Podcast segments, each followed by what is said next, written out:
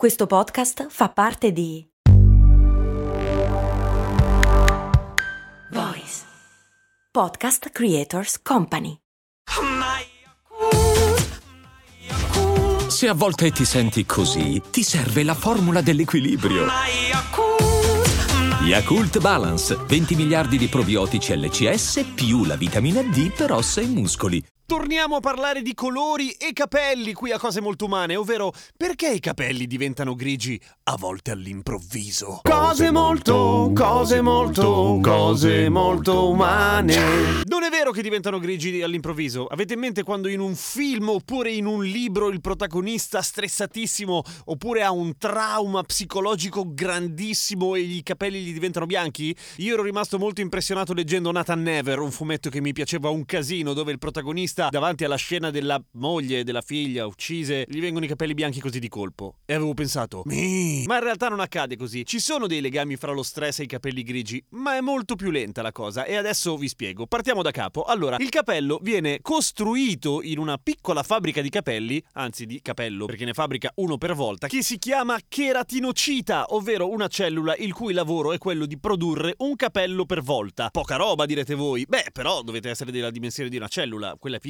ci, comunque ci mette passione. Bisogna ringraziare i propri cheratinociti finché lavorano, poi se ti lasciano senza capelli li mandi a cagare perché non fanno più il loro lavoro. Comunque, producono un capello che è fatto di cheratina, cioè lo sappiamo, lo stesso materiale delle unghie e che ha di solito il colore delle unghie, cioè è trasparente, praticamente incolore. Ma durante la produzione viene pompata la melanina dai melanociti, le cellule che colorano il capello, ok? E come lo fanno? Attraverso le eumelanine e le feomelanine, quelle che abbiamo incontrato l'altro giorno parlando di occhi, vi ricordate? Cioè quelle che determinano il marrone e il biondo rossiccio. A seconda della composizione di quanto uno pompa rispetto all'altro, abbiamo il colore dei nostri capelli, che è determinato geneticamente, come abbiamo visto l'altra volta. E perché a un certo punto perdono il colore? Perdono il colore perché i melanociti campano meno dei cheratinociti, fondamentalmente. Cioè, continuiamo a produrre capello anche quando abbiamo finito la vernice. Che tutto sommato è meglio così piuttosto che al contrario. Pensate smettere di avere i capelli ma trovarvi con la pelata tutta scura perché continuate a produrre... o bionda. E perché smettono di campare prima i melanociti? Ci sono una serie di ragioni anche qua, la più importante delle quali è il fatto che sia determinato geneticamente, punto. A un certo punto smettono e noi diventiamo coi capelli bianchi, tant'è che avrete notato c'è una certa ereditarietà nei capelli grigi o capelli bianchi. Ci sono anche fattori esterni che però possono condizionare questa cosa, come ad esempio l'inquinamento o fattori chimici intossicazioni chimiche e lo stress. Però per lo stress, vale la pena ancora di sottolinearlo, non è che uno spavento ti fa diventare i capelli grigi. Uno stress cronico può portare al mutamento di alcune cellule, fra cui melanociti, che smettono di produrre melanina. Per cui Nathan Never a cui i capelli diventano bianchi così, pam, di colpo, no, impossibile. Gli sarebbero rimasti i capelli che aveva e poi la prossima volta, cioè ricrescendo i capelli, visto che evidentemente c'è un turnover, i capelli cadono e poi ricrescono, gli sarebbero ricresciuti bianchi,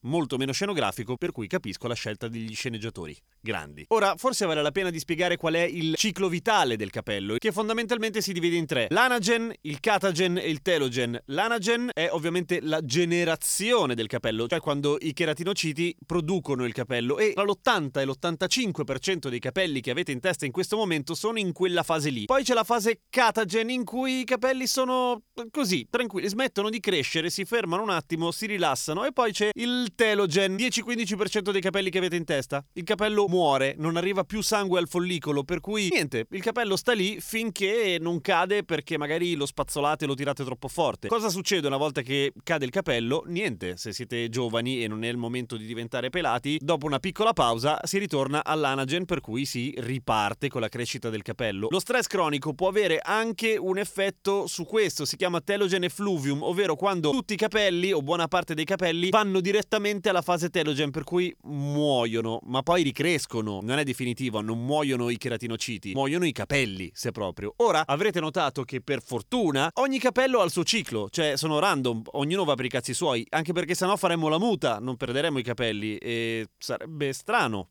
Ci sarebbe il periodo in cui saremmo tutti pelati. Però farebbe anche ridere. E poi si troverebbero un sacco di capelli in giro ovunque. Tipo in treno, che ne so. Ma che schifo, chi è che ha fatto la muta sul sedile? Maiali! Anche perché i capelli durano un sacco anche quando si decompongono, l'abbiamo visto in cose molto morte. Ci sono le tarme che mangiano i capelli però. Ma vabbè, quello è un altro discorso. Quindi, se i capelli vi stanno diventando grigi, probabilmente è genetico. Se invece vi stanno diventando tutti grigi di colpo e siete molto giovani e siete molto stressati, beh, calmatevi un attimo, perché quelle mutazioni cellulari date dallo stress che iniziano a colpire i capelli, colpiscono anche un sacco di altra roba. E le mutazioni alle nostre cellule non piacciono tanto, perché quasi mai diventiamo dei supereroi e invece ci sono delle altre malattie molto più noiose. Però, vabbè, insomma, essere così stressati ad avere i capelli bianchi è difficile, fortunatamente. Te ne accorgi anche da una serie di altre cose. Un grazie a tutti i patron che contribuiscono ogni mese a mandare avanti cose molto umane e oggi voglio ringraziare in particolare il patron Vincenzo, che l'altro giorno mi ha scritto e mi ha detto "Ma senti, ho letto che il tuo computer sta morendo, sei riuscito a ripararlo?" No, in realtà no. Ah, perché io avrei qua un computer che non sto usando, se vuoi te lo regalo. E io ho pensato, ok, c'è una fregatura. Oppure mi vuole rubare i reni. Ma niente, poi ci siamo conosciuti e effettivamente i reni me li ha lasciati e mi ha lasciato anche un gran bel computer attraverso il quale sto montando in questo momento la puntata di cose molto umane. Per cui un grazie di cuore. Un saluto a tutti, a domani con cose molto umane.